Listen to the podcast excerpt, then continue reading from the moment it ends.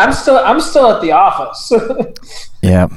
All right. Well, I'm recording now, so just so you guys know. I have at least twenty more bottles of wine for us, so we're good. Fantastic. So you're here for the long haul, then. Yeah. I like how Joe's wearing a hat for this.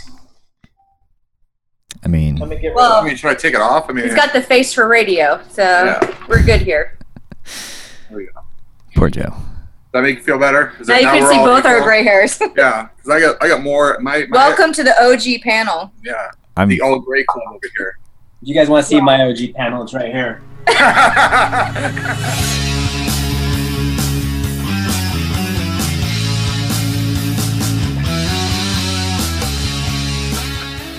Hello, everyone, and welcome to another episode of the Dodgeball Podcast. In this episode, we're going to take uh, what I think is a much-needed break from the current dodgeball scene and kind of reminisce about the uh, good old barnstorming days. And um, here to help me do that is uh, Serge Ferrari, Joseph Colella, Kelly Salamone, and Mark Acomb. Guys, thank you so much for hopping on and being willing to chat with me on this lovely Friday evening. I see you guys have uh, your assortment of drinks. We'll just leave it at that in case anybody wants to question um, our fuel, I guess. Um Cheers. Yeah, yeah. Cheers, everybody. Um, let's just go cheers. ahead and start with introductions. Um, you hear that? Glasses clink. That's a telltale sign of, of what this is going to be. So you've been forewarned. But um, let's go and start with some again quick intros. Serge, go ahead and start. Uh, so your full name, current team you play for. It shouldn't be a surprise. And how long you've been actually playing do- uh, competitive dodgeball? Uh, my full name is Serge Ferrari. I play for San Diego Rise, and I've been playing for.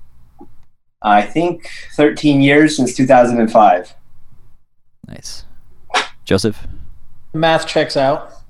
Hi, my name is uh, Joe Colella. Um, I have been playing dodgeball for uh, twelve years now, since uh, two thousand six. I currently play for the Open Division uh, Arsenal, and then for Co-Ed, I play for Echo. Awesome. Kelly?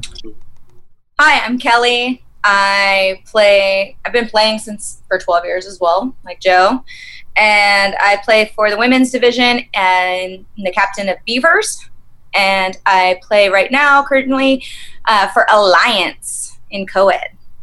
Get juicy. Let's get real juicy. Oh boy. And yeah, I stopped myself. Steve, you're welcome. I appreciate it. Uh, It's just I I foresee a lot of editing uh, in my future, but that's okay. Um, Mark, how about you go? You go ahead now.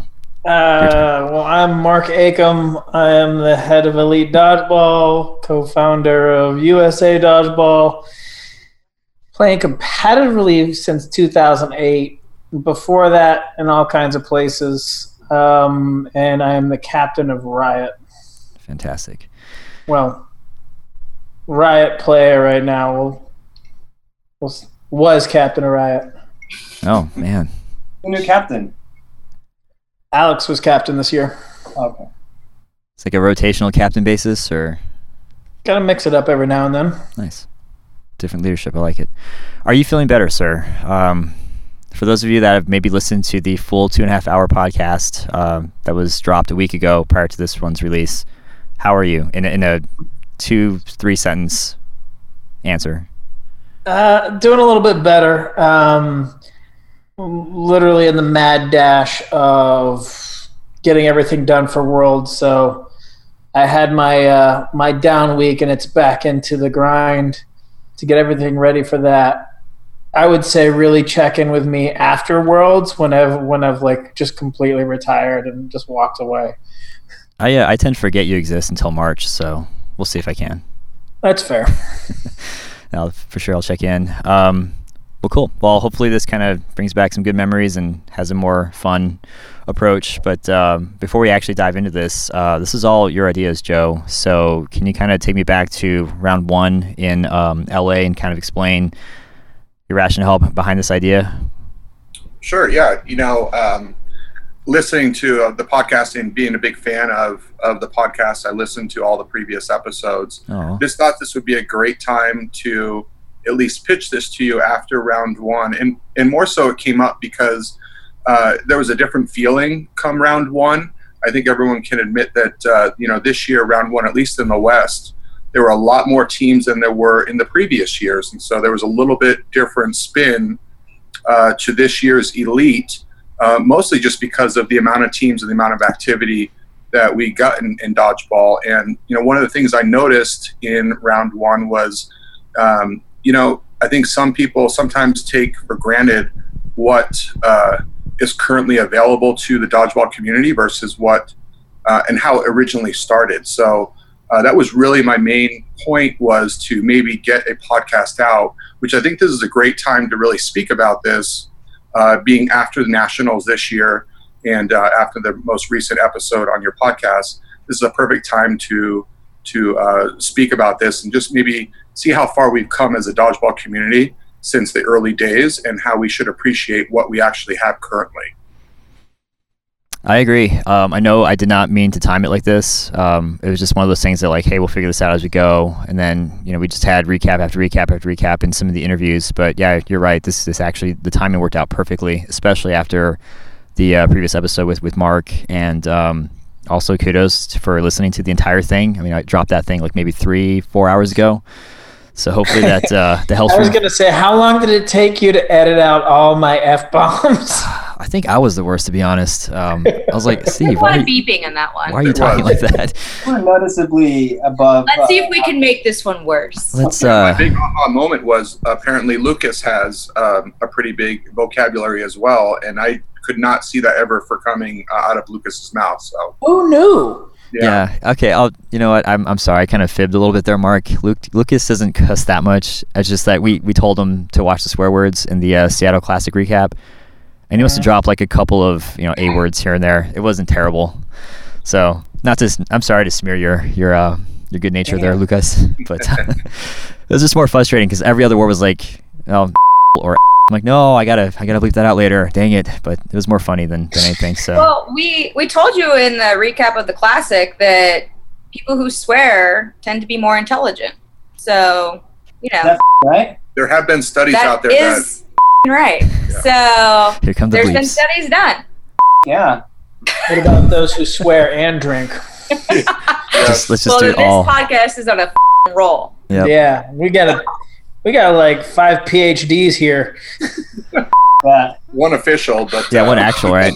One official, one master's, three regular T B D? I, I don't know. Bachelor's. I'm not really sure. That's, that's as far as I went so far. I attempted master's and I was like, oh, this is dumb.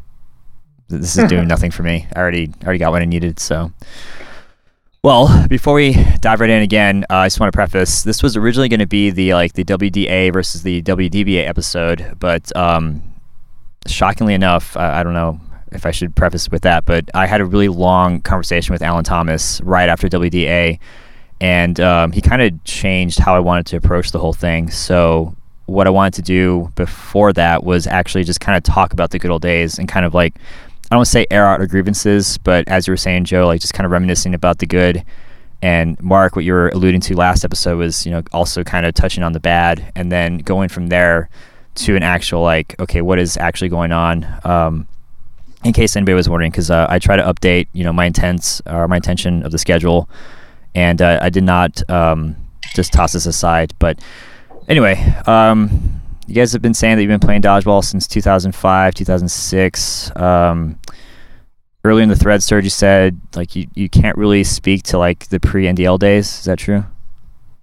Yeah, that's that's that's right. I um I started in two thousand five at a bar, and then uh, my first competitive tournament was the first N D L in two thousand five. So I'm not too sure what happened before then. Not much. So, so you came in, and when you entered the dodgeball scene, the N D L was already there? Um, no, no, actually. So when I entered the dodgeball scene, I um, I started playing, like I said, in the Country Western bar. Right. Um, and you got to name it because it's the greatest thing ever because I was there at the same time, but you, you and I crossed paths. Yeah, you, you, you were able to make it out to one of them?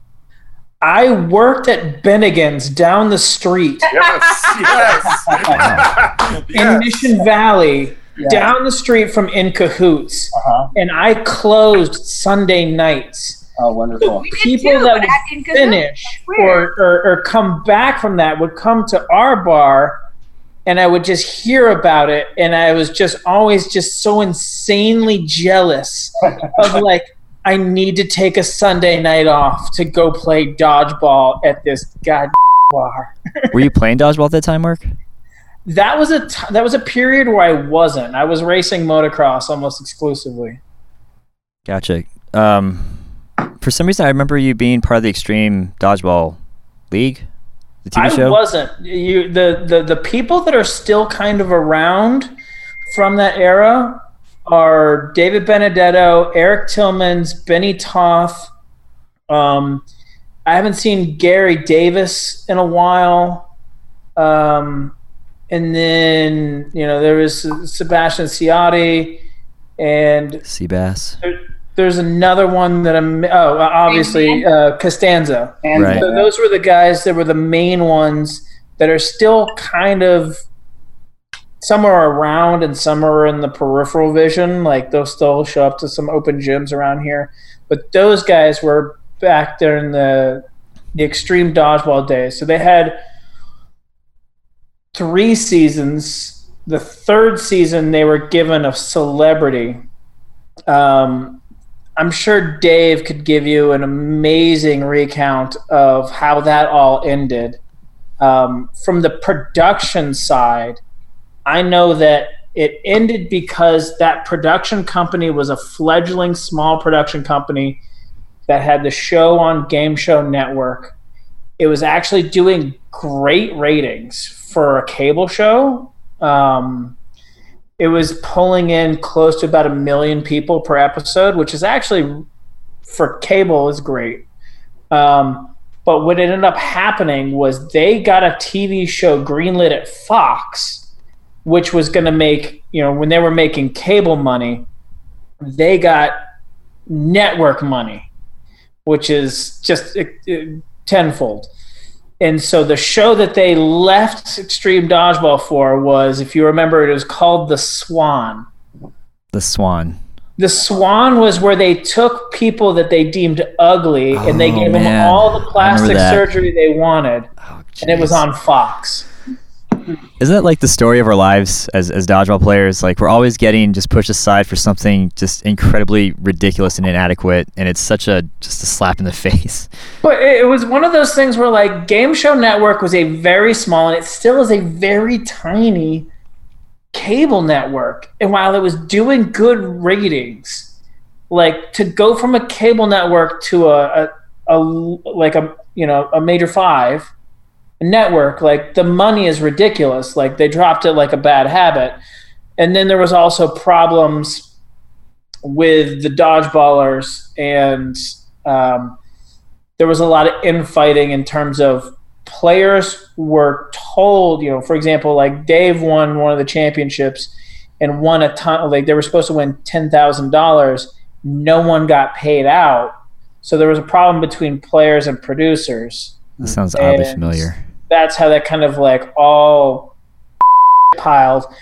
I, it would be interesting for you to have uh, Dave's perspective and Costanza's perspective, because that's going to be completely different sides. But uh, I would say if you want to get information on that, it's it's pretty fascinating. It'd be cool to go into the weeds like that. I'll definitely probably not even bother trying to edit anything, though, with either Dave or Costanza on. But um, good luck. That's funny. Yeah, there, there's, there's some parallels there, though. Like, oh, you mean to tell me there was infighting in dodgeball? No way. Even back in two thousand four.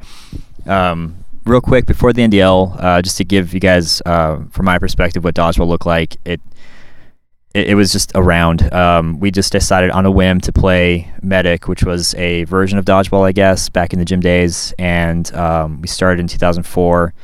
And then out of nowhere, um, the movie dropped in, two, in June of two thousand. Yeah, same year, two thousand four, and uh, there's just a huge surge of dodgeball leagues and interest everywhere. And um, how I found out about the, the N D L was through this website called dodgeballer dot com. Do you guys remember that by any chance? It was a, it was a message board. It was a, it was a forum. Like, back in the days when forums were still a thing, right? And message boards. Do you remember that by any chance, Serge or Joe or Kelly? No, I don't. No. Yeah, and, and from what I recollect back in the day, uh, really Colin Gabrinsky was the guy who kind of pipelined every type of dodgeball tournament that we would know about. Like, he was our guy who just told us about whatever dodgeball tournament was out there. And we really had no idea what that was, but we signed up for every tournament that was, was out there that was possible. back in the day in the early two thousand six and seven, seven days. Yeah. Dodgeballer dot com is owned by U S Dodgeball, not to be confused with Team U S A or U S A Dodgeball. So it's the N D L people own that website. Yeah, so big surprise. The number one forum, uh, Dodgeballer, was, was, again, it was a message board. So anything Dodgeball related was posted on there. And you found this simply by Googling Dodgeball. Um, back in the day, there was like nothing else that would um, have that kind of S E O ranking. So in two thousand, early two thousand five, it was announced that the National Dodgeball League was going to have a twenty-five thousand dollars tournament um, hosted at Caesar's Palace. And I, I think we're just going to dive right into one of the topics right now with this. Um, it, it just created all the hype. Um, it, it looked very polished, very professional. And uh, I mean, I don't want to talk about it too much because I'm not really sure how into the weeds you want to go. But um, Serge, you want to kind of get into the N D L a little bit, or? Yeah, well, can I um, actually backtrack a little bit and maybe say a few things about In Cahoots, because I think I would be doing it an injustice to not. Yeah, I did, I, say, to echo what Mark yeah, said. Yeah, sure, you awesome should definitely about. talk about In Cahoots. yeah. Uh, well, okay, well, let's not talk about the entire experience. But we can talk about some things concerning In Cahoots. So In Cahoots was awesome. It was uh, we we started there before the N D L in two thousand five, and um, just imagine. Dark, a dark environment, two-story Coliseum-like environment when you're walking onto the court, the dance floor, that is surrounded by a net that they would put up uh, every Sunday night. two twenty-five, you call it, and it was no holds bar. The court sizes were smaller than the Elite, um, and there was no blocking on top of that. So it was just, it was just total chaos and total brutality. Did you guys use? Uh... Nice little hint there. Nice pun. No, no you guys pun use... intended, right? Right. yeah. yeah. No, well, well, get a little there, there was blocking allowed. Was it? Women were allowed to block. Oh, yeah. Was that really the case? Yeah. So women were allowed to block, which made them a kind of a, a special part of the team because it was co-ed. Yeah. Uh-huh. You used them as human shields, didn't you, Serge? No. Of course I not. will say I, would know. I was used as a human shield many a times. But it was the best way I ever learned how to block. Yeah. Because it was so close, and you were blocking everything. And to be completely honest, uh, you know, for uh, my own experience, I first started out playing at In Cahoots. My very first dodgeball experience was at In Cahoots. And so, you know, playing that for up to almost a year before I, I started playing N D L, Uh, when I went to N D L, it was so slow because your reaction time had to be was so it, you literally had you know tenths of a second at In Cahoots because the court was only a total of like maybe thirty feet long. While so under the influence, a fifteen foot center line uh, where you couldn't see the balls because the colored lights up top were orange and purple and red, the same colors of the balls that we were we were also using at the time. So. Um, you know, it uh, it was quite the experience. And headshots, headshots. I don't. Were they legal in uh, In Cahoots? Yes. Yeah. No, no yeah, holds barred. Yeah. Okay. Perfect. Well, and on top of that, you were drinking top shelf liquor for two fifty. Yeah, Don so. Julio and, and Coronas were. It was five bucks with the tip. You know, every yeah, time you yeah. went to the bar. You learned real quick how to get out of the way, block or catch. You know what was quite quite exceptional and wonderful, at least for me, Steve, was when I learned how to pinch from the guys up in Oceanside. I think that's where I met Justin and all of them. And I snuck it into In Cahoots. And mind you, these are courts that are smaller than Elite. The the setting is dark. Everyone's under the influence. And I bring pinch to the table and just start smacking people hard. People are coming up to me asking me if I'm on steroids and what had happened to me over the weekend. And, and that was wonderful. But um, once they found out what it was, they banded it. They banded it. Um, so Pinch was brought to you by somebody from Oceanside, Ocean, possibly so, yeah. Justin. You know, and the was, great thing about – wasn't it Random Man? Yeah, yeah, well, Random Man introduced it to yeah. Oceanside through yeah. Justin and then also Colin and Tommy and that whole group that had started earlier. Tommy Viviano. I haven't oh, heard that name in a long time. That's an old name. Quite the family man now. He's in Texas. Is He's uh, in Texas. So, you know, what's what's what was great about In Cahoots, if, if an outsider ever came in, maybe they were just going for a cup of coffee at the Starbucks in the shopping center, you know, at eight o'clock at night, you'll they, they pull into the parking lot and you see about forty people or fifty people outside warming up to play dodgeball so cool. with cut-off sleeve shirts and basketball shorts on, and we were like had tape around our fingers and our wrists, and like it was a serious thing. Go, even going into In Cahoots, it was still quite the competition because there was cash prizes at the end as well, mm-hmm. and plus, you know, uh, it was you know you wanted to let everyone know who was the best. Yeah, and then you had people like Serge still there, yeah. Yes. yes. It just stopped doing dodgeball. Serge, do you want to explain that? No, it was probably Serge's fault. Not to get into that. See, let's, next question. Real quick, there though, was quite an unfortunate incident where it stopped. But in all honesty, you know, it was a blessing in disguise, only because I think it really formed, helped San Diego create a Sunday practice as well, and where we established some type of uh, formal dodgeball in the early days. Uh, where we actually had a, a schedule where we'd go out into a park and play, but maybe we'll get into that a little bit later. But that was actually the formation of the first formal scheduled practice that San Diego ever had for as a dodgeball community. And why and how San Diego would actually show up to these tournaments in the N D L and, and start owning people, and how you guys ended up being so good. Um, this was rubber, right, that you guys were using, by the way? Yes. Oh, yeah. Yep. Crazy. I remember I was actually invited by my friend Heidi, who I worked with. And she's like, oh, you have to come down In Cahoots. It's so fun. You can get cheap drinks, and you can just watch us play dodgeball. It's like, all right, cool. That sounds good. So I think I was playing indoor soccer at the time. I finished my game, and I went straight to In Cahoots. And I was watching it, and I was just like, this is ridiculous. Like, it, it's insane. But I'm here to watch. I'm here to drink. Like, let's have some fun. And it was actually Corey Morrison who came up to me at one point and was like, hey, we need a woman. Like, can you come play right now? It's like, uh. So I literally, like, flipped off my flip-flops and, like, ran out onto the court. I had no idea what I was doing. I was super drunk. And I think that was actually probably the best experience because I don't know if I would have done it if I hadn't been completely yeah, intoxicated. But it ended up being a lot of fun, and that's what ended up keeping us coming back every week and enjoying kind of the camaraderie around yeah. dodgeball and In Cahoots. I think that's where Kelly got most of her nicknames from, was from In Cahoots in her early days. And um, I was probably a big proponent of nicknames. Uh, Is that where Beavers came from? Oh, no, this is prior to Beavers. He's going to get real real interesting here. Yeah, so so two of Kelly's uh, first initial nicknames uh, from back in the day Uh, was Last Call. That was our first one. Okay, I, can, I can hear that one. Cheers. Yeah.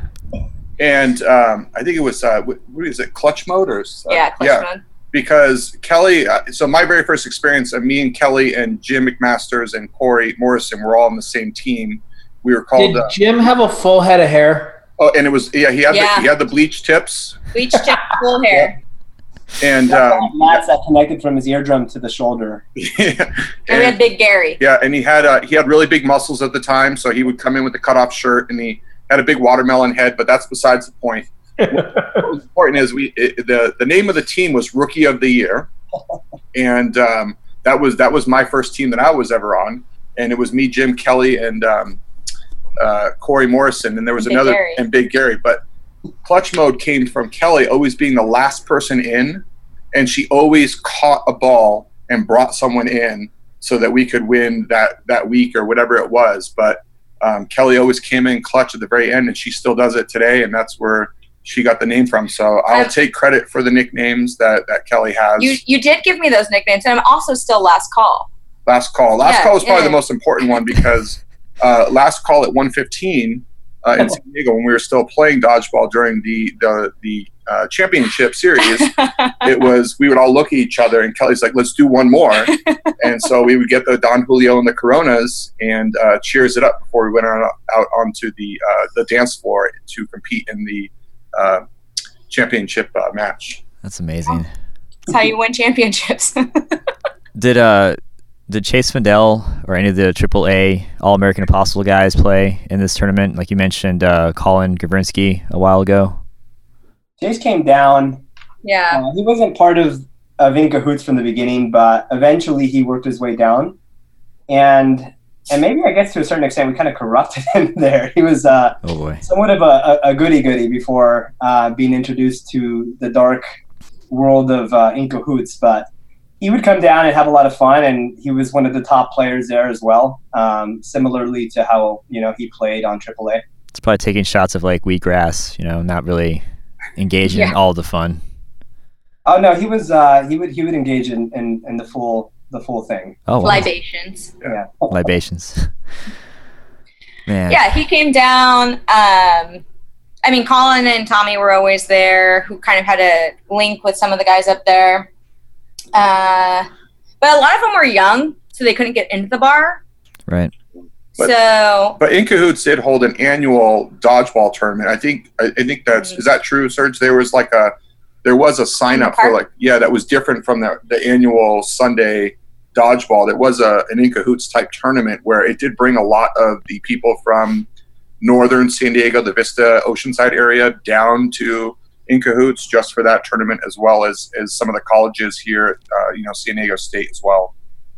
Yeah, I think I think in in some of its later years, I think they, they started doing that. Yeah, because we did it during the day, because before that, In Cahoots was always happening, you know, starting at six, seven at night on a Sunday night. But when we would do the tournaments, they started earlier in the daytime. I remember we'd be out in the parking lot, mm-hmm. warming up, getting stuff ready um, before we went in. That's so awesome. I wish uh, I wish we had something like that. Um, the closest thing we had was Blade World, and you might remember, Serge, uh, that indoor roller hockey rink. I do. Where they would serve alcoholic beverages during these tournaments that we would try to host, and um, used to drink and play at that time. Make this come back. I, my my wheels are already spinning. Yeah, like, I, I can I'm, see that. I'm going like, to partner with a bar here in Los Angeles. That would make this happen. That would up yeah. the rec scene so much. That would get so many new people playing. I would. I, I've, I've, I've been look. I've been looking at sports bars in L A. Like, I'm making this happen. It's done. I'll, I'll, You're I'll Googling s- as we're having this conversation. Absolutely, hundred percent. Like two weeks later, I'm hey sorry, guys, guess what? I'm already like, I need this in my Mark, life. Mark, I'm in. I'm in. I, uh, I was gonna say, we shall... I'm gonna do it like right in the middle of U C L A and just wail on kids that are just legal enough to drink, but still legal enough to like. Maim. Get murdered. Naive enough to sign up for a right? dodgeball tournament at the same time. I'm sure of those like thirty kids will probably recruit like five or six of them that will want more. You'll be able to look back at this in like three months and be like, "Yep, yeah, it, ha- it, it was, it was, it happened here." This is what started it. I was gonna say we should have like a a pilgrimage at In Cahoots one of these days. I need to go actually see it for myself and just embrace the. I, uh, I would. The I would love to call them and be like, "What's it gonna take to like?" It, do an event. It's Serge. The same. I'm not sure Mike. If Serge is allowed to go. No, I am. I'm. I'm actually really cool with uh, Mike, the manager, that uh, who was there originally, but you know he um, he took off for a few years and now he's back. So I think he. I think he would be interested. Mark, so, you should. Uh, I'll hit him up. Give him a ring. I, I, I think, it'd be, have, like, a I think it'd be great to bring it back to Mecca. Please do it. I mean, in all honesty, uh, In Cahoots was probably the, my very first experience at In Cahoots. Hooked me on dodgeball my entire life, you know, mm-hmm. and, and even at the age of thirty-eight now, which I hate using that those numbers, but um, I'm gonna I, I tell people even at my work, and it's a great icebreaker for work too, because I, I do a lot of training, so I'm in front of a lot of people, and you know, to my icebreaker is always about um, the game of dodgeball, and I tell people about this, and it's and they just it they just laugh and they completely open up after it, but. I tell them I'm going to play till the wheels fall off, you know, um, and it was all because of my very first experience at In Cahoots Dodgeball. I will say In Cahoots was probably some of the funnest, most fun, funnest, I've been drinking. Most fun. Most fun. Couldn't tell. Dodgeball played. Just because even when there were fights and there was over drinking and I was at the bar again by myself, it was just a fun time. Yeah. Like, we didn't... You come back the next week, and everybody was okay. Yeah, you're, you're buying drinks for the same people this, you're yelling yeah, at Yeah, exactly. Like, you're like, oh my gosh, you're an idiot, but here's a shot of tequila. Okay, we got this. Let's go. This might be too deep of a question right now, but I'm just going to go for it. Um, and I'm trying to pull it up from the conversation that Mark and I had. And that was, um, you guys were saying like how fun this was, and like just that was like some of the, I guess for lack of better words, like the purest dodgeball, like some of the best memories. And I'm, I can pull from my experience in, in Tucson as well with Blade World, and, and some of the times we go up to Phoenix and play in, in their bar tournaments. And, um, probably not going to ask this as eloquently as I like to, but the question is, do you think we've lost some of that with all the progress, development, and growth that we've had witnessed over the past twelve years, primarily the past three? I think I'm in a different situation than the rest of everybody on this. Yeah. Just I mean, because, I, I mean, I started this, I started Elite because I was upset with the way things were run by not one organization, by, but by all of them. So, like, I'm in a situation where, like, I don't, I don't get to play without being at least part of running it. So, like, I haven't been able to, like, fully check out and be completely one hundred percent in the game in in years. So, I mean, I would love to find something where I get to do that. Uh, you know, Kelly's tournament allows, uh, Kelly's tournaments allow allow me to do that. I think I think I've just been running into problems with, like, timing, work, and wife, and timing, life. Well, yeah. Hopefully you'll come out this year. I, I mean, I'm I'm gonna be very happy to burn down Tyler's tournament. Burn down. oh, I, I get to be the for a change. Oh, I, I get to be the guy yelling at the refs and being completely belligerent and pointing and yelling too, and and and just getting to be a general. And not have to be, like, you know, compromising.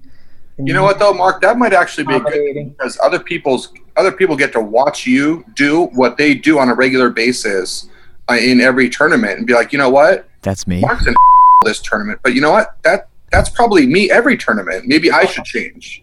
You know, so that might be something eye-opening uh, for the rest of um, the dodgeball community if they were able to watch it.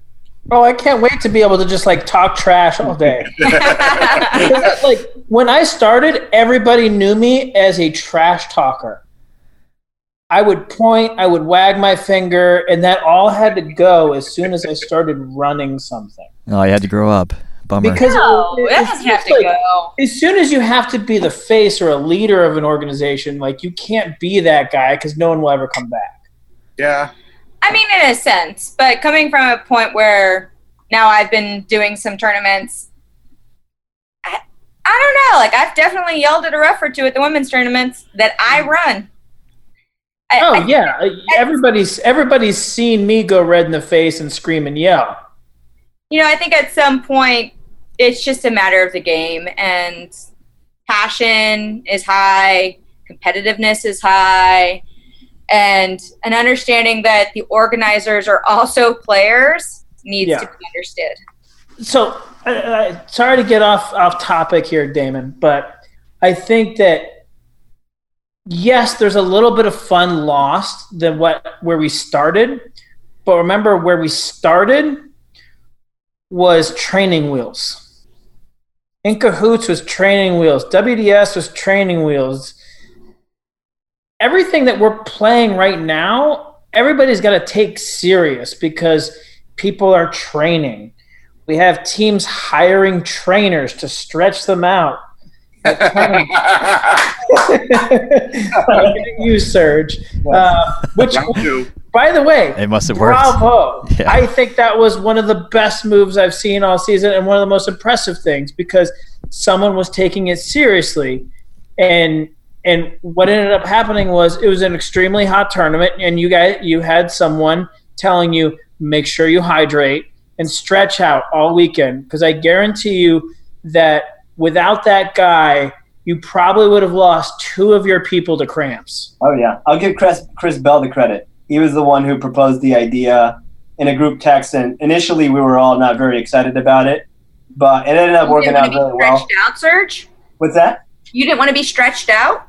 Um, initially, no. I wasn't too thrilled about uh, the idea, but once having him there, it was it was actually um, it was great. It was great. I was rather shocked you didn't have him at round three and nationals. Well, I thought we tried, it was strange that it was just a round two thing. No, we tried our best to get him to both of the rounds. More importantly, nationals, because you know it's a three-day tournament. But I think he had a wedding that weekend, or there was some scheduling issue, so it's a real big. But you problem. Wouldn't hire someone local?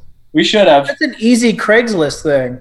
Yeah. I don't know if you trust Craigslist with people touching yeah, you. Yeah, but I mean, you can you can find great personal trainers on Craigslist because they're always hungry for work. Is this just like a professional true. stretcher, though? Like, what exactly was this person doing for you? Well, he's a, from he's my perspective, trainer. He was running them through warm-ups and yeah. stretches and little like circle drills. He had a drills. bunch of contraptions and stuff that he used on our arms, on our legs. Wow. Um, he was doing the stretching before the tournament and and keeping us loose like during the tournament.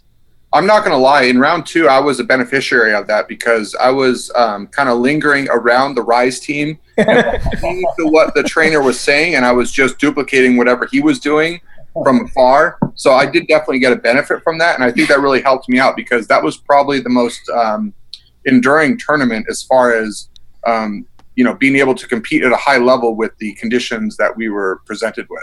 So you're totally the girls from Bridesmaids, like hiding behind the trees, stealing the workout for free. I just see, I, I see an opportunity, and I took, well, I took full advantage of it. That's what I did. More power to you, Joe. That's amazing. Wedding crashers. Yeah, definitely. All right, so you raise you raise a good point. Like we we talk about like all oh, the good old days, but I think we're also kind of glossing over some of the aspects of it. Like yeah, no one no one brings up like okay, in those days, like yeah, it was. "Quote unquote pure," but with pure comes like like Serge was saying, like it, it wasn't cheating, but it's uh, uh, edging of the rules. So like he comes in with pinching, and everybody's like blown away here. And and if you go back to those tournaments, like if you go to like, and there's still these tournaments around here. Where like some new organization will be like, oh, dodgeball should be a cool thing, and they'll show up, and like I think I did it like two years ago. There was something in Orange County, and they decided to do a dodgeball tournament, and we showed up, and we were like, I don't see a rule against pinching. Yeah. Like, it, I mean, there, there's going to be those this the cheaters, the hotheads. There's going to be like. An enormous gray area of rules so that like if you're one of those people like myself where you try and you want to play the game within the rules to be both the best sportsman you can and the best athlete you can, but you're playing against people who that's been thrown out the window. Whereas when we play Elite right now, everybody's trying to play within that box of the rules and their ability. And so you've got structure. Uh, so like, yeah, a little bit of the fun is lost with structure. It, it, that's, that's always the case. But I think uh, I, I would prefer the structure and not be like, you know, wanting to knock someone's teeth in. So I was talking to, in the podcast episode I had with Glenn, it was like just before uh, round one, and I was driving uh, to L A, re-listening to it, just thinking how I can probably ask questions better and whatnot.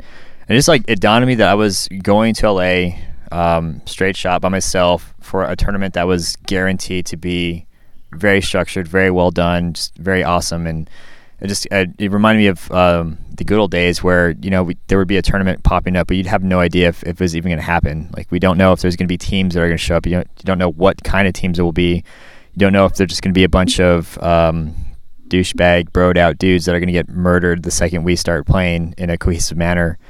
And I forgot what that was like to, like, just go somewhere but not be guaranteed that at the actual event was going to happen, because there have been so many that, that have been canceled on us the day of. We're like, well, this sucks. Have you guys ever experienced anything like that in the past? Of course. How about you, Serge? Yeah, no. You've been quiet. Um, sorry, Steve, can you can you repeat the question? No, I'm going to move on to Kelly now. Okay, go you for it. You did it in a sentence? Yeah. What's the origin? The origin is, uh, have you ever had a tournament cancel on you? Like, you round up your guys, you're excited to go play. This is before the Elite days, right, before N D L. And it just, like, is a disaster or a shit show or just doesn't even happen. I mean, I knew of some that were, like, not great. They definitely weren't great. We went to one that we didn't know. So this was this was back in the day when we would just get told where tournaments were. And so you show up and Two, you do your thing. But it's two thousand seven. We'll go back to two thousand seven. Yeah, we're okay, twenty. So that's where we are now. twenty-two, twenty-three. And, of course, we showed up with a cooler of beer and everything that we can think of. Yep. And, you know, no one told us we were showing up to an A A tournament. Oh, my God. Yeah, out in the middle, and this was a two-hour drive, and this yeah. is what we're talking about. We always we always found out about tournaments three or four days before they were actually happening. So, and of course we said yes. Yeah, because yeah. we just wanted to play dodgeball, and that yeah. was the thing. Because back in the day, you didn't have that many tournaments, so it was like, oh, there's a tournament. Absolutely, we'll drive out there. That's that sounds awesome. Let's do it. We show up with our coolers to an A A tournament. Oh, which obviously disrespectful, like not what we want to do, not what we want to be about, but nobody said anything to us because they just said, hey, it's dodgeball. And, you know, we come from where we go to a bar and we play and we drink. And I was wearing Jägermeister wristbands and I had an eighteen pack.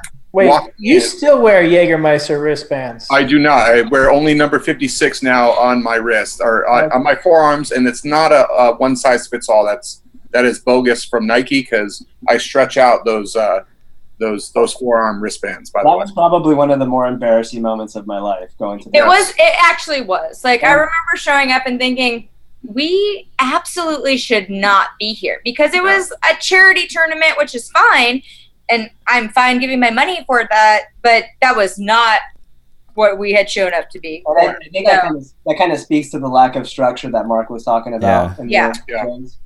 Um, well, there no, wasn't yeah. there wasn't like a, a set line of communication. There wasn't like information properly circulated for us to know exactly what a particular tournament tur- tournament yeah. entailed. And so yeah, that was that was uh, that was really embarrassing. yeah, you know, you talk about you know, almost the most simplest you know complex of, of dodgeball. You talk about just the balls itself, right? I mean, we were playing with SpongeBob SquarePants, um, a Halloween balls. Um, in a tournament. It's whatever and you can get at Target, there probably. There were different textures. and there, there, To be fair, the texture of those balls are some of the best. Oh, because the, the the rubber is so thin that you can grip the, the hell out of one and just any an average thrower can be a phenomenal thrower if you can get the right grip on some of those. But just the inconsistency in the balls. And now, I mean, Mark, you can attest to this. I mean, what do you do before... when you buy all these new balls, I mean, you, there's oh, a, there's a, more that goes into it than just well, bringing them to the tournament. We could do a whole podcast on balls. Like I'm particular yes. about. There's very specific balls. Well, yeah, like just the P G alone, there's a Vietnam, a Cambodia, a Chinese, and a Hong Kong version. And I particularly like the Chinese and Taiwan, actually. Yeah. It's incredible. So I make sure I get from vendors that get those, like those uh, no sting balls. You know, I was I, you know, uh, during uh, U D C, you know, we had to wash them in a tub with soap just to get some of the grease off of them. And so I know there's, I know some people put them in a washer just to get some of that initial gloss or whatever it is that makes it so. Yeah, uh, I, and, and, and I'm the only one that does that, and it drives me insane. And I'm not gonna like I'm not gonna throw Jake under the bus here, but I am. but like, I am. Yeah, you just said his name. It's it's gonna be one of those things where like I'm sure I'm gonna have a talk with him, but like everybody notices that the eight point fives at Sin City are different than what we have at say an Elite round. Yes. Yes. Yeah. Uh, yeah. Because sure. they're not broken in. They're not they're not washed, they're not stretched, they're not crushed, and not reinflated.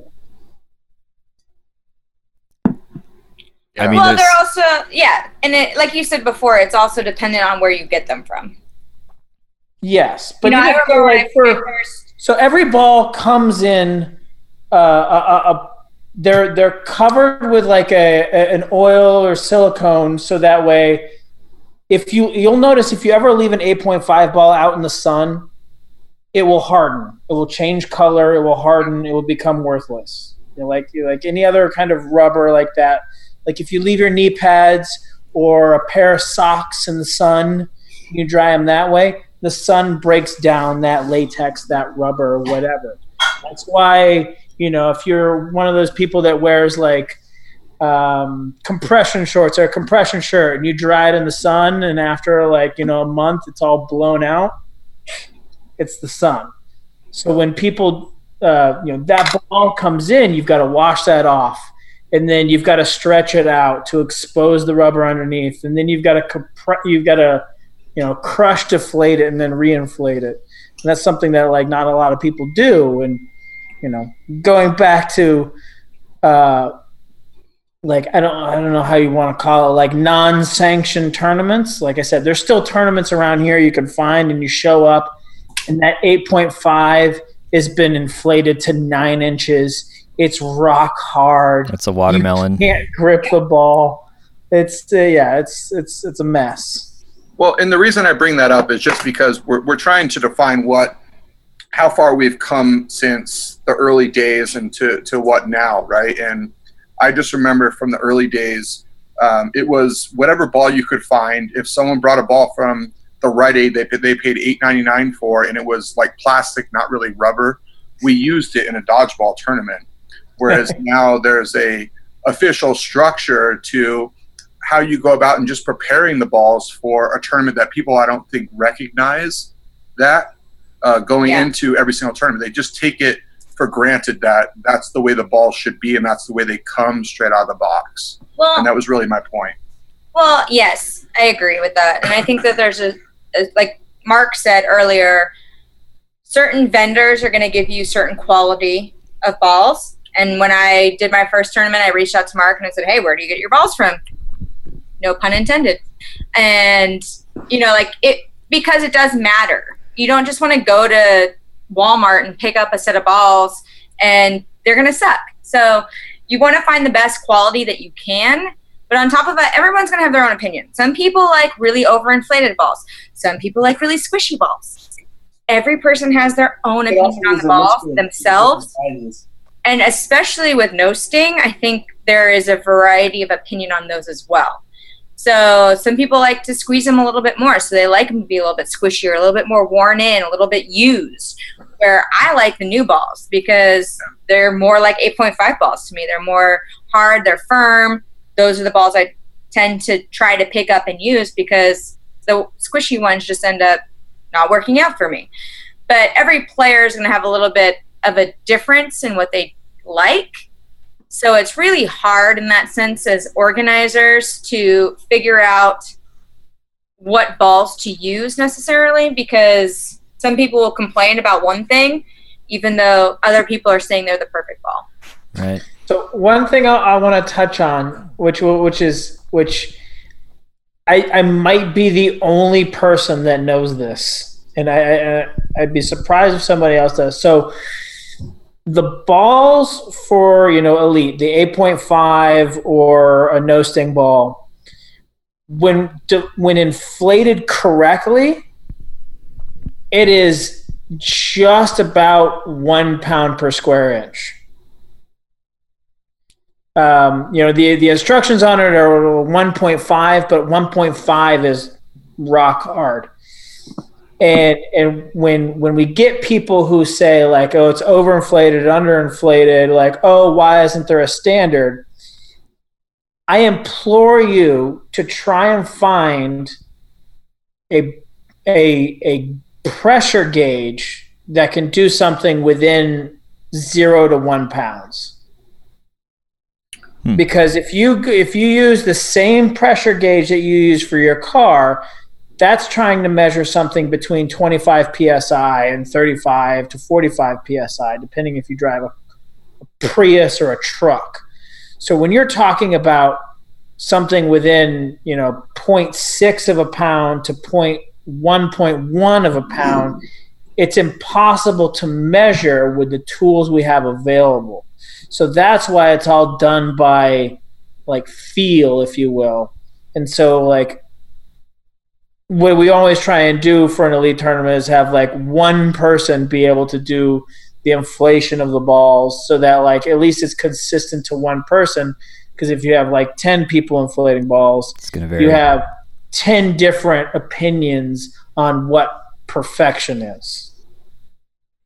Makes sense. And um and I don't mean this as like a sideways comment by any means, but like we just spent maybe eight nine minutes talking about ball consistency, structure, and all this other stuff, which is well because we're the O Gs. Like yeah, because we that with, was with, with the ball we're really particular because we know what like a product looks like and a good product looks like. Yeah. So let's go. It makes all the difference. There's twelve years of experience of touching these dodgeballs consistently for a long time. You get you get quite the um, the palate. For, for I mean, I can tell you blindfolded the difference between Vietnamese balls. We have to. We, I, Chinese balls. I'm gonna call you on that. We have to figure out next time we meet if uh, we'll have to do that blind test. It, there really is a difference, though, yeah. And that's what's crazy about it.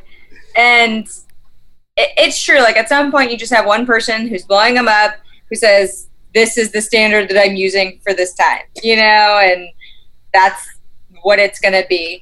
Um, unfortunately, we, I think we've all been to tournaments where the balls, you get one that looks like a bowling ball and one that looks like a stinger and then somewhere in between that, and you just kind of learn to deal with it.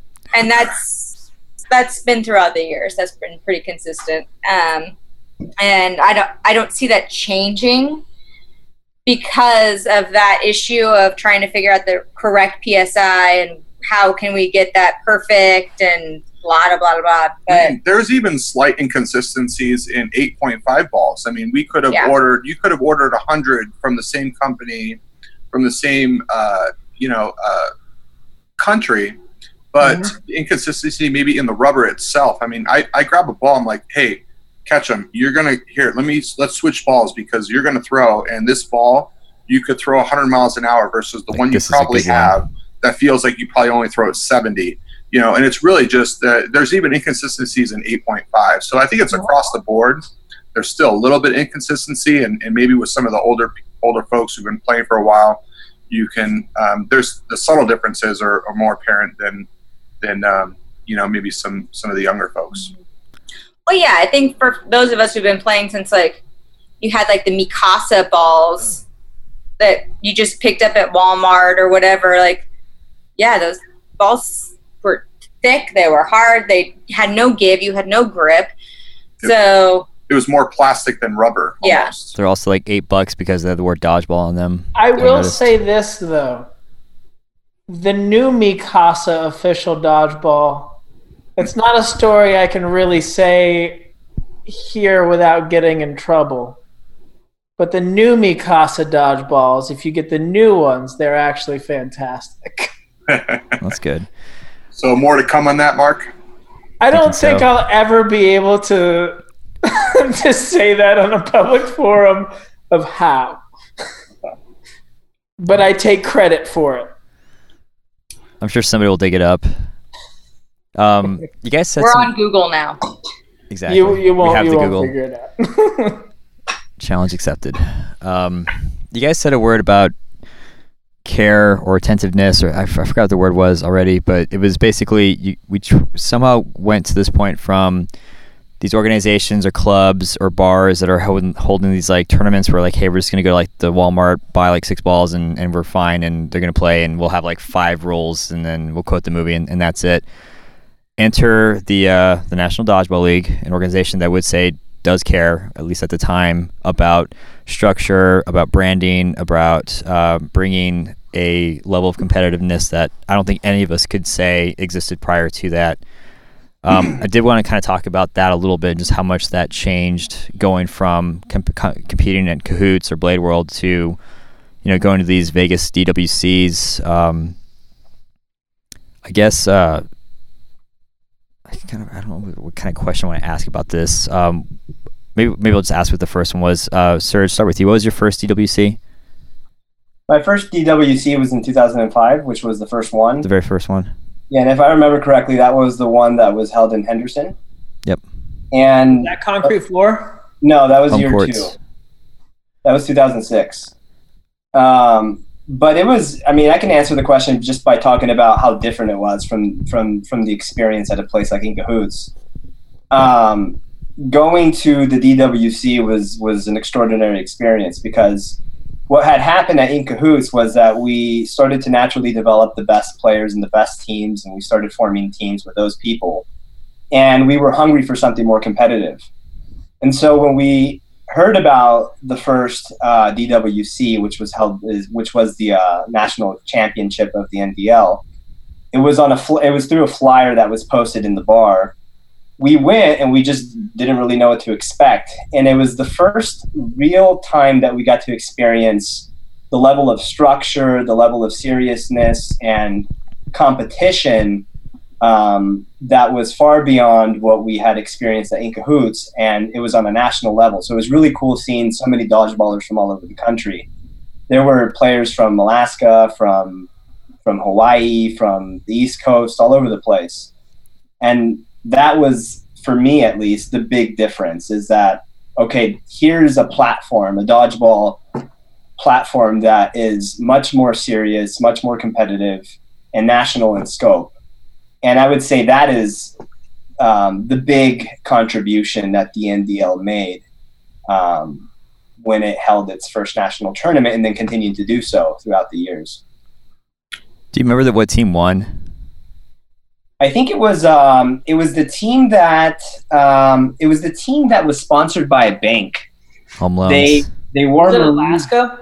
No, nope. no, Alaska won in two thousand seven. They beat us, and we got second place. That was the first year Rise went, and Alaska won in two thousand seven. two thousand six was triple A.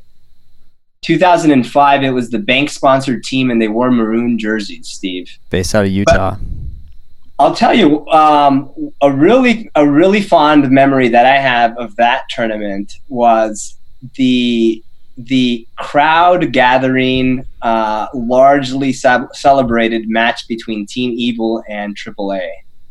I don't know if you remember that one, Steve. I, I do. But it was pretty cool because the triple A guys were like, you know, like all goody-goody guys, and, you know, they had these super, like, nice-looking uniforms, like white jerseys, you know, um, sky blue shirts and stuff.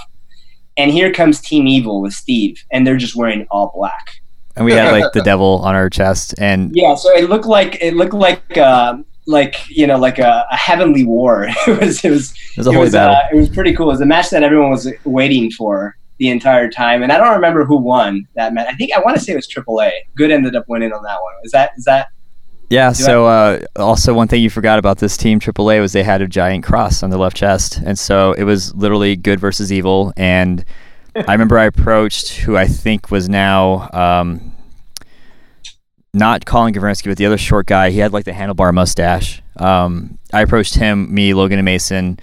Yeah. And uh, just to set the tone, like I had some really funky hair at the time, and I also weighed one hundred twenty pounds, and I was also wearing Adidas pants, uh, which is hysterical to think about now. But um, so the three of us guys, all in black, embracing Satan, um, walk up to this kid who's stretching, and he looks at us like we're about to jump him.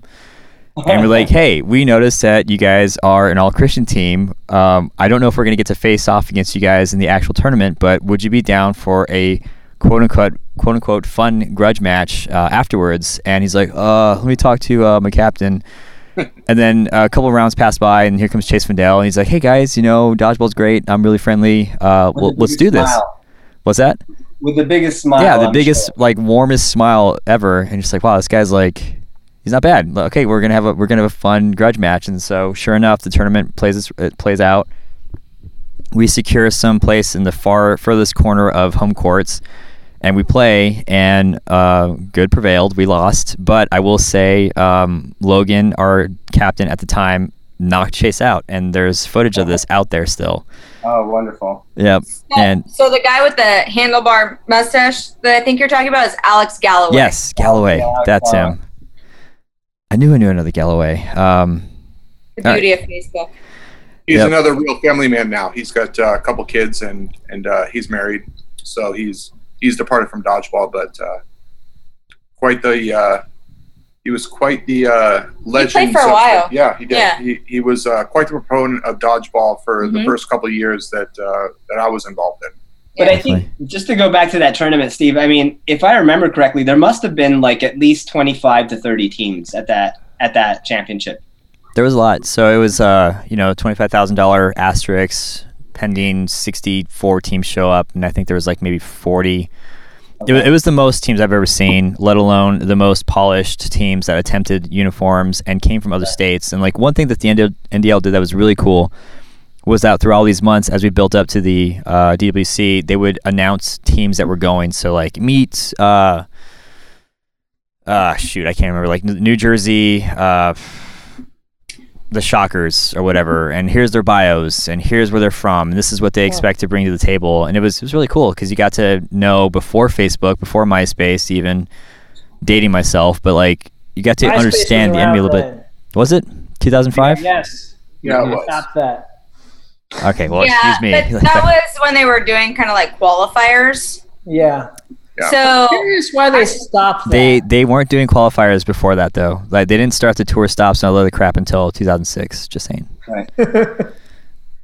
um, I remember going to New Jersey and playing in the Mercer Madness like tournament when it was it was huge. We played with Eldar, and it was a lot of fun, honestly, but yeah, those were part of the part oh, of yeah, the. That's a name I haven't heard in a while either. Mercer, that was like two thousand seven, I think, right? You know, I'm old, so those dates all just it's all blur. They all mix. You're in your early thirties, Kelly. I'm in my early thirties, which is a lot older than most of the players nowadays. So all those dates mix together. Wait, so who's the oldest here on this on this uh, podcast? Am I the oldest at thirty-eight? You don't have to say your, your age. But I think am you I are, oldest? Joe. I'm thirty-three. Yeah, Joe, you're the oldest. Yay! I think we'll just have to crack Serge open and count his rings. So am I the youngest on this podcast? I think you are. At thirty-two? Yep, you're the baby. Wow. You know, I, I just, your whole life ahead of you, Kelly. If I had, uh, if I had one. No, but you still look great for forty-two. Don't don't let anyone tell you different. She almost spews wine everywhere. She does have a full head of hair, though, Serge. Ooh. There's a lot of hair here.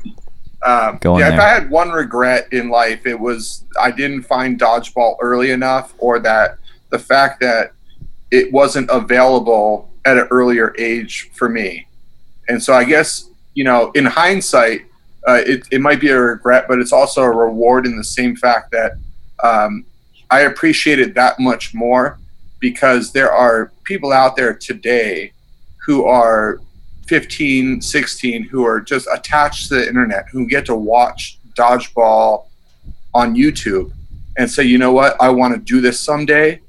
And they get to start at such an early age, where I got to start at twenty-six, twenty-seven years old, and now I'm thirty-eight, and I'm not going to be able to play for much longer. Like I said, I'll play till the wheels fall off, literally till the wheels fall off. Um, but these guys get to experience dodgeball for twenty more years. You know, some of these guys like Mike McGee, who is eighteen or nineteen. I'm not really sure what age he is, but he's nineteen. He started dodgeball years ago, and I just am jealous at the fact that he gets to start at such a young age where I wasn't available, and at the caliber and level of where dodgeball is now, where then from where it was in two thousand five, two thousand six, where we started really competitive dodgeball, like true competitive dodgeball. So that's where I come from, and that's where, you know, like I said, it's it's a it's a catch twenty-two where I regret not starting earlier, but I appreciate where it's come today for, for these for the younger generation. Yeah, and but that, I would that's say, Joe, at the same time, like, just imagine like you're part of Generation One, and Generation One gets inducted to the Hall of Fame first. Like you don't get to you don't get to get inducted to the Hall of Fame in your early twenties. that, that is true. That is true. But I still have Dave Benedetto, who is in his forties and still He's playing. forty-five. Yes, and so I, I tell him every. forty-four turns forty-five in like a couple months. I can, go ahead. Can I tell you a fun story about Dave? Please. So one of my favorite things is the very first N D L I ever went to. Of course, my family came out because they were used to coming out and supporting me in other sports. Oh, no. That I played in. And they saw Dave, and he at this time had rolled his ankle. And it was the size. It was his ankle and not his calf? No, no, no. It was his ankle, and it was the size of like a, a softball. It was honestly massive. And my sister looked at him, and then she looked at me, and she goes, "You need to stay away from that person." I'm not sure he's stable. And I just started laughing hysterically. It's like, in my head, I'm thinking, none of these people are really stable, but, but this sure. One especially. Like, yeah. And Dave is still playing, which is awesome. You know, like, to be able to see these players that I remember when I was twenty-one, twenty-two, first starting, still playing now, that's that's great. Yeah, and, and you know, to add on to that, Um, I was first introduced to Dave as Crazy Dave. That was his nickname uh, in two thousand five and six. Was it Crazy Dave or Super Dave? Meant or, you know, it, was, it was Crazy Dave, not Super Dave. It was no, Crazy Dave. Dave. Crazy okay. Dave. Crazy Dave. Crazy and it Dave. Wasn't Animal. I remember nope. Animal. Crazy, nope. Dave. Crazy Dave. Animal was on the back of his jersey, but Crazy Dave is the way I was introduced yeah. to Dave. And, you know, over the years, I, I, I've been able to, and the great thing about some of these after parties is uh, you have the time to be able to uh, speak to some of these older guys. And, you know, it went from Crazy Dave to introducing Dave to my girlfriend as this is Dave Benedetto. And, you know, he's he's a good guy. He has a great heart. And, uh, you know, he's he's uh, he's part of the history of, of dodgeball at the Absolutely. End of the day. I mean, yeah. I would... I would argue Dave belongs on the Mount Rushmore of dodgeball. yeah. Uh, yeah, I mean it's uh, it's an honor to uh, to uh, to. Do I that. Really do. I think he's gonna outlast us all. he yeah. probably will. Yeah. I mean, alcohol ferments you and like preserves you, right? Oh, Dave is preserved by Arizona iced tea and. Actually, and rum. So Arizona. Um, um, his, his, his, yeah. Sorry, Arizona iced tea and Malibu. Yeah. Malibu. If you're listening, you need to sponsor Dave Benedetto. Absolutely. Oh man, so this is a perfect opportunity to to go from the N D L when it introduced competitive dodgeball, had a standard, got you guys traveling to Vegas, got us traveling to Vegas. We all met each other. Why in the heck did you guys start coming down to Arizona? In all honesty, it was a thirst for dodgeball. I mean, I yeah. think San Diego was so desperate for any type of dodgeball experience. And I and I think Serge can attest to this too, as, as well as Kelly, because I think we all traveled together at yeah. some point, that our first experience out there at the Grand Canyon State Games was it was the first competitive dodgeball tournament that we played in that was organized in, in some type of professional way, whether it was, uh, and I forget his, uh, Carrington. Michael Carrington. Michael, Michael Carrington. Michael yeah. Carrington. Again, another name. I, I love Mike. Mike. And, Mike was you know, awesome. Yeah, and we actually we actually stayed at the same uh, hotel hotel as him yeah. and his family one time, and he um, we got to experience some time with him after dodgeball at the pool. He's like, I didn't realize how close you guys are in San Diego. Um, because you're so competitive on the dan- uh, on the uh, on dance floor, yeah, on the dance floor in Cahoots, uh, on the dodgeball court itself, because uh, you know we are, we were very competitive. Uh, you know, playing on Rise, um, you know we we were very serious about about dodgeball. We just wanted to play, and it was the ultimate competition. But we went to Grand Canyon State Games, and it was such a, a great experience that mm-hmm. we're like, you know what, this is our alternative to uh, to N D L at the time, because it was great competition. And at the time, you know, to be honest, Arizona probably had some of the most competitive teams available in the early days in, you know, in two thousand six through two thousand ten. I would say uh, during those times.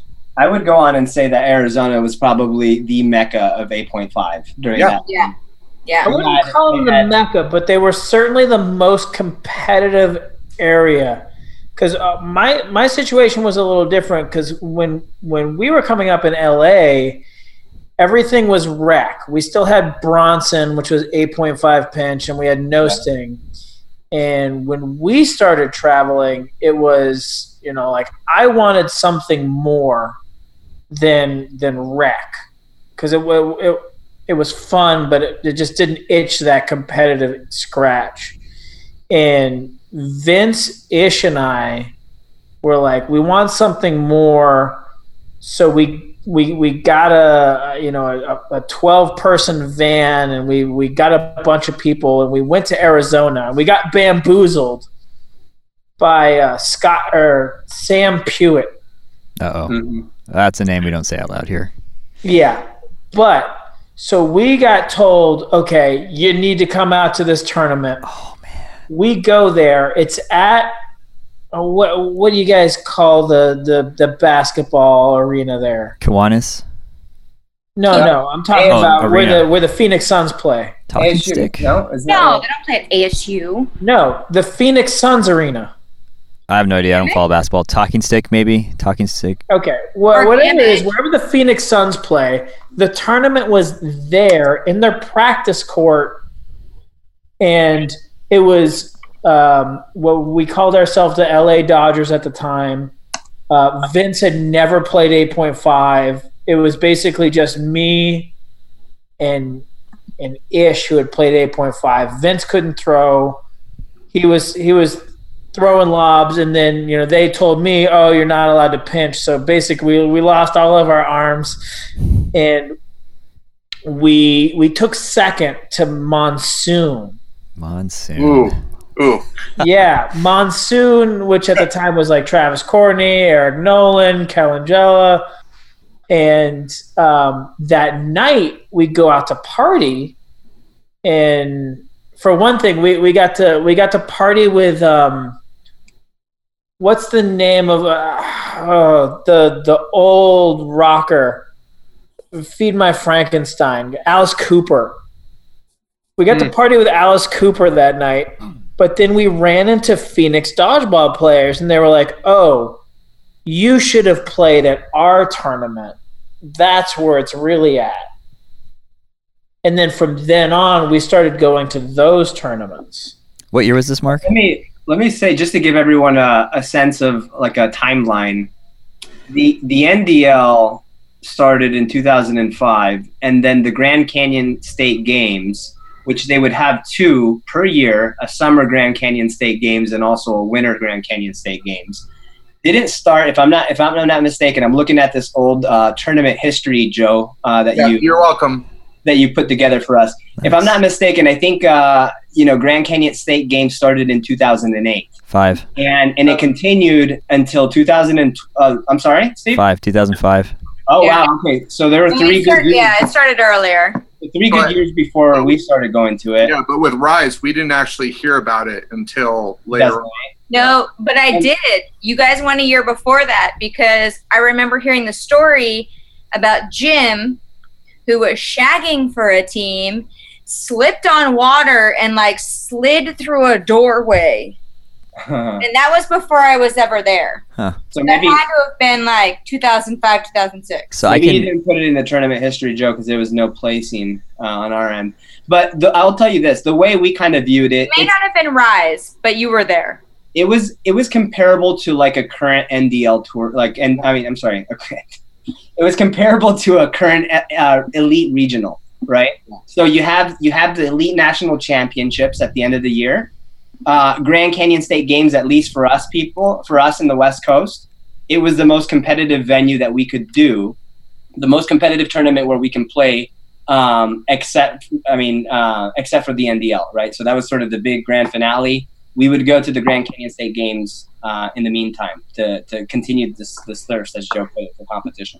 So let me, yeah. let me go ahead and give you guys some quick history on, on how we connected with San Diego. So in two thousand six, we had the Desert Madness N D L sanctioned tour stop, which uh, we were able to provide four teams of strictly from Tucson, one, two, one team from Phoenix, which is where I met Michael Carrington. And then here comes the precursor to Rise of Brutality, which is six one nine, which was you, Serge, I believe. I want to say Chase, um, Chase Little J, Colin.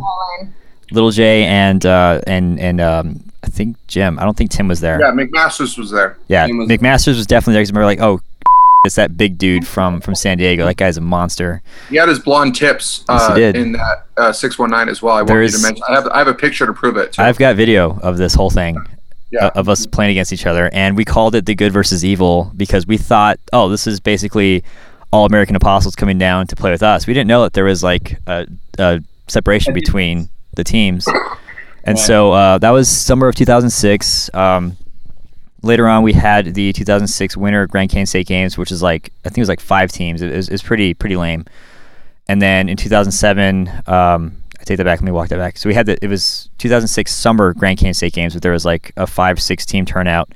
That winter in two thousand seven, it was four teams, which we took. And then between myself, Michael Carrington, reaching out to Ed Prentice saying you should come over and help assist this Grand Canyon State Games and turn it into a bigger thing.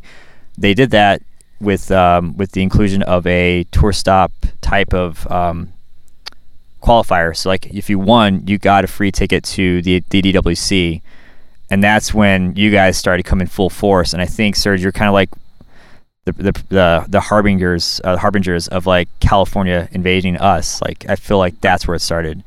So by the time the summer of two thousand seven roll, or um, two thousand eight rolled around, it was like L A showing up. Uh, but you guys are basically just showing up and, and I don't want to say stealing our thunder, but you made us really work for for that competition. Do you remember that? Does that kind of check out sure. in your history Before books? Before you start, can you, you may want to include the seven-page email that was sent around uh, Arizona uh, regarding how you play uh, Rise in uh, all of the um, tournaments out there? Say again? Who, do, you remember the, do you remember the seven-page yeah. email? That, yeah, that, uh, that did happen. Yeah. I did it. Who sent out they an email? They were scouting us. They, yeah, they scouted us. There was a seven-page email that went out about how to beat Rise in the Grand Canyon State Games. Who know, put that together? That? Is that Bill Fair? No, it was. Mm. It was. Uh, we called him. Uh, his name is Ryan. It was Ryan, uh, Ryan Anderson. Ryan Anderson. Yeah, Ryan Anderson and that whole crew. But I think it was even other people. Yeah, there was a seven-page email that went out, and we got a hold of it, and we read it, and it was it was quite interesting. Who gave so, that to you? Who's who's the traitor? Cool. I, w- I was amused. Yeah. Hmm. You can exclude that, but I know you want. You, please uh, elaborate on on your experience. I don't remember that email. Um, I want to know who the traitor is. I think it was Jackie, because I think she and Kelly were friends at that point. Um, oh, I miss Jackie. I miss you guys throwing her into the pool as I was talking with Payan. That was hysterical, and I I would kill to see that again real time. I would just kill to see Jackie at a tournament. Uh, reach out to her. I think she still has it. She say what stopped her from playing dodgeball? I um, well, Tucson kind of crumbled. Um, yeah. the the competitive scene for Tucson kind of just dissipated. Um, yeah. And I think that kind of made it less more motivating for her to, to keep playing. But I I, I still think she's got a couple good years in her. She was oh absolutely a freaking monster. And you want to talk about like the O Gs? Like I for us, she set the tone for what a competitive female player could be like because she was. Absolutely. I remember a good story about her. The first time we came to Arizona, or sorry, the second time we came for a random draw tournament, and it was the time I remember her just absolutely crushing Ish all day. She had a rivalry with him. Well, I think, I think that it gets forgotten how far back all of us go as far as like women in dodgeball, and so. You know, I've known Jackie for so long. It's kind of crazy, but I, the very first all-women's team that we played with at N D L was in opens. There wasn't a women's division at the time. There was supposed to be, and then there wasn't enough teams, a k a there wasn't even two teams. So we ended up playing opens, and that was we played Dirty Girls Dodgeball. Mm-hmm. And it was Jackie and I as the co-captains and Jen, who doesn't play anymore either. And so you know, it it goes pretty far back, but Jackie is definitely one of the O Gs of dodgeball. Yeah, the Dodge the Dodge Dolls as well. Yeah, Dodge there. Dolls. Was Jen the one that was always had like a broken ankle? Yeah, mm. I think so. No. No, she was she was no, uh, she was on janitors when it first started. It was me and Jen, and then Tommy, Colin, Jim, and Tim. So not to be gender uh, specific, but she was she was she was a very tall girl, and she played softball for several years. So she yes. had a great arm. Great arm. And so and one of the reasons why Tim and Jim and Colin all picked, because I, I don't know if you know this, a lot of people do. Any co-ed team, uh, the big difference between uh, one co-ed team versus another is how great the girls are, and it's a huge difference. Oh, and yeah. that was a huge difference for janitors at the time when you had Kelly and you had um, Jen. Jen playing on the same team. Yeah, so that was the very first, Dirty Girls Dodgeball was the very first women's team out of Southern California that played in open in N D L. Do you remember what year that was, Kelly? Ugh. two thousand eight two thousand seven eight. Or eight, yeah. yeah. Seven and eight. I want to say eight because two thousand seven all Ed did was like just put all the the women together into like this kind of yeah. So I think that's division. The year I played with. A, yeah, they they pulled all the women together and they just did kind of random teams. Like go have and fun. Our team ended up winning. I played with um, Sum Sum, or no, I played with Tim Tim. I played with Tim Tim. I missed Tim Tim. Yeah, exactly. She so was spectacular. Tim is her sister, and so I played with Tim Tim, and I played um, with a few other players, including Laura, who played with A G P, and we won that season for the women's. And then the next season, we came back with Dirty Girls Dodgeball, and there wasn't a women's because there wasn't enough teams, so we ended up just playing open, and that was the first time I played with Jackie. Although I had known her for a full year by that point, and that was kind of like one of the first all-women's teams in dodgeball. There was another women's team out of uh, Oregon, and unfortunately I don't know all their names anymore, but uh, they also had a team that had kind of gone into some of the open play as well. I think they're the Dodgebells. Yeah. If memory serves me correctly. And then after that, Beavers played an open, Ballbusters played an open, Ballbusters. and um, Dodge Balls? No, what was it? Dodge Dolls. Dodge Dolls. Dodge Dolls. Yeah. The easy. The, the, the pink and white. So uniforms. There was a lot yep. of women's teams that actually played an open before there was even women's. When was the Ballbusters? Yeah. Ballbusters was two thousand ten Ballbusters was like two thousand ten two thousand ten Yeah. yeah, which which kind of collided with the same time as Beavers. So Ballbusters and Beavers were started around the same time, and because I remember Ballbusters beating teams in open in yes. Grand yeah. Canyon State Games, and oh. that was a big thing. Absolutely, they took fifth, I think, fifth or fourth. So Ballbusters was an amazing team, amazing eight point five team. And before we get too much, you know, off topic, I just I, I want to have a shout out to Michael Carrington, because he he literally pushed uh, the Grand Canyon State Games for a long period of time um, before I think he had to stop because his his uh, daughters were involved so much in volleyball that he was that was his new emphasis. And I think Chad did one last year of mm-hmm. Grand Canyon State Games before it all stopped. Yeah. So, but I do, I, I feel it's it's necessary to uh, give that, that recognition to Michael Carrington for doing what he did out in Arizona, not only for the Grand Canyon State Games, but he had a couple other tournaments that he ran. I think there was a, a ten thousand dollars tournament that he also ran outside that of... That was Ed Raymer. Yeah, that was Phoenix Dodgeball. So... Yeah. But, uh, but I will say that Grand Canyon State Games was one of the first all-women's divisions, and that forever I will be thankful for Mike. Yeah, that that was another thing that brought to the table too. So so real quick, uh, A Z Dodgeball would not exist without Sam Hewitt. I know I made that sideways comment about we don't mention that name, but we really owe a lot yeah. to, to him, just like we would look oh, to yeah, like the N D L. You do, like- Absolutely. But Michael Carrington um, definitely took that and turned it into what you guys were coming down, you know, for five, six hour drives to, to make happen. And then in addition to that, you know, Ed Raymer, Ryan Anderson, um, Forrest, I can't think of his last name right now. But a lot of guys. What's Griffin. that?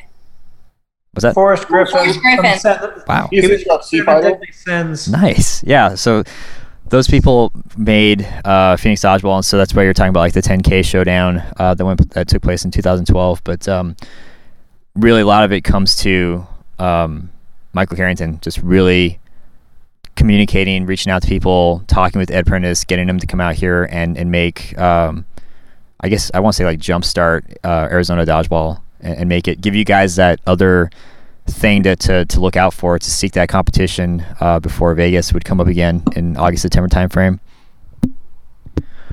Um, yeah, that was definitely something that we always looked forward to in California. Um, we had N D L, which was great, which brought a lot of teams from all over.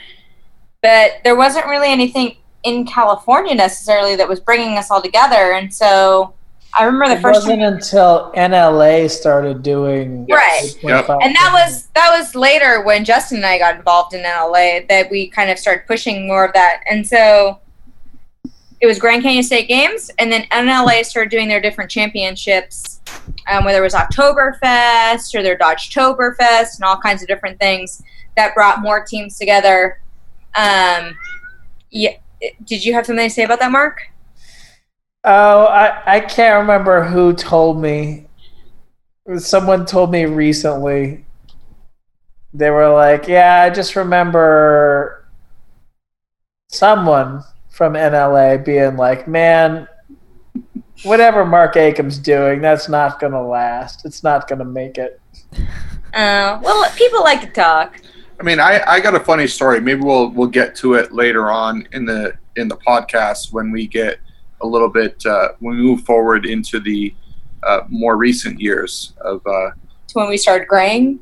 When when yeah. Mark when Mark first uh, actually came to me during an, uh, an N D L tournament and pitched the whole elite thing. I have a great story about that. So, oh wow, I'm, I, I, I'm interested in, in hour three point four. Let's uh, let's let's take a quick break um, because I, I God, there's so much to cover, and I I feel like we should. I do mean, like, we haven't even gotten to two thousand nine. Yeah.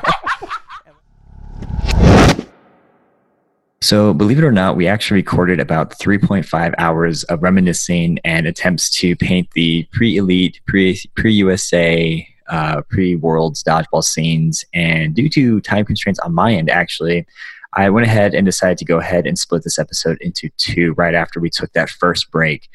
Um, I really like the O G panel idea. So thank you so much, Joseph Colella, for coming to me during round one uh, back in March to pitch your idea, and for helping me flesh it out over the course of the remaining uh, West Series uh, rounds of Elite.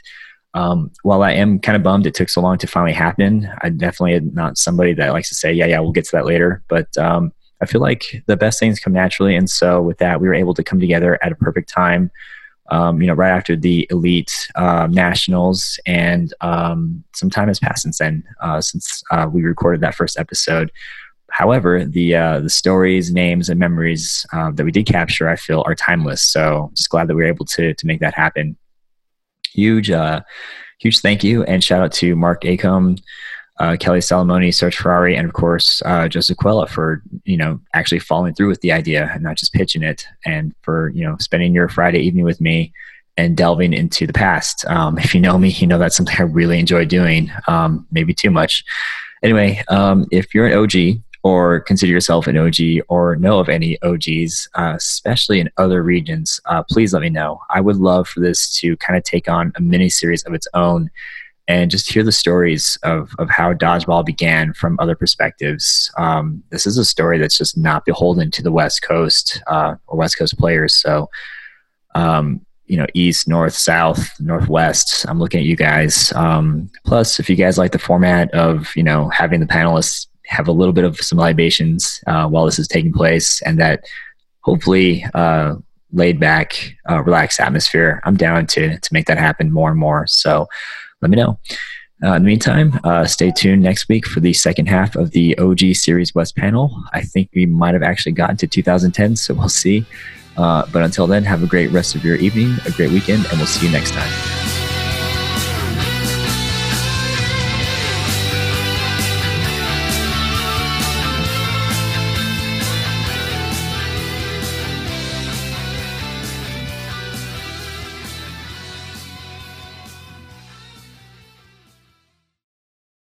Joe Colella, right? Colella?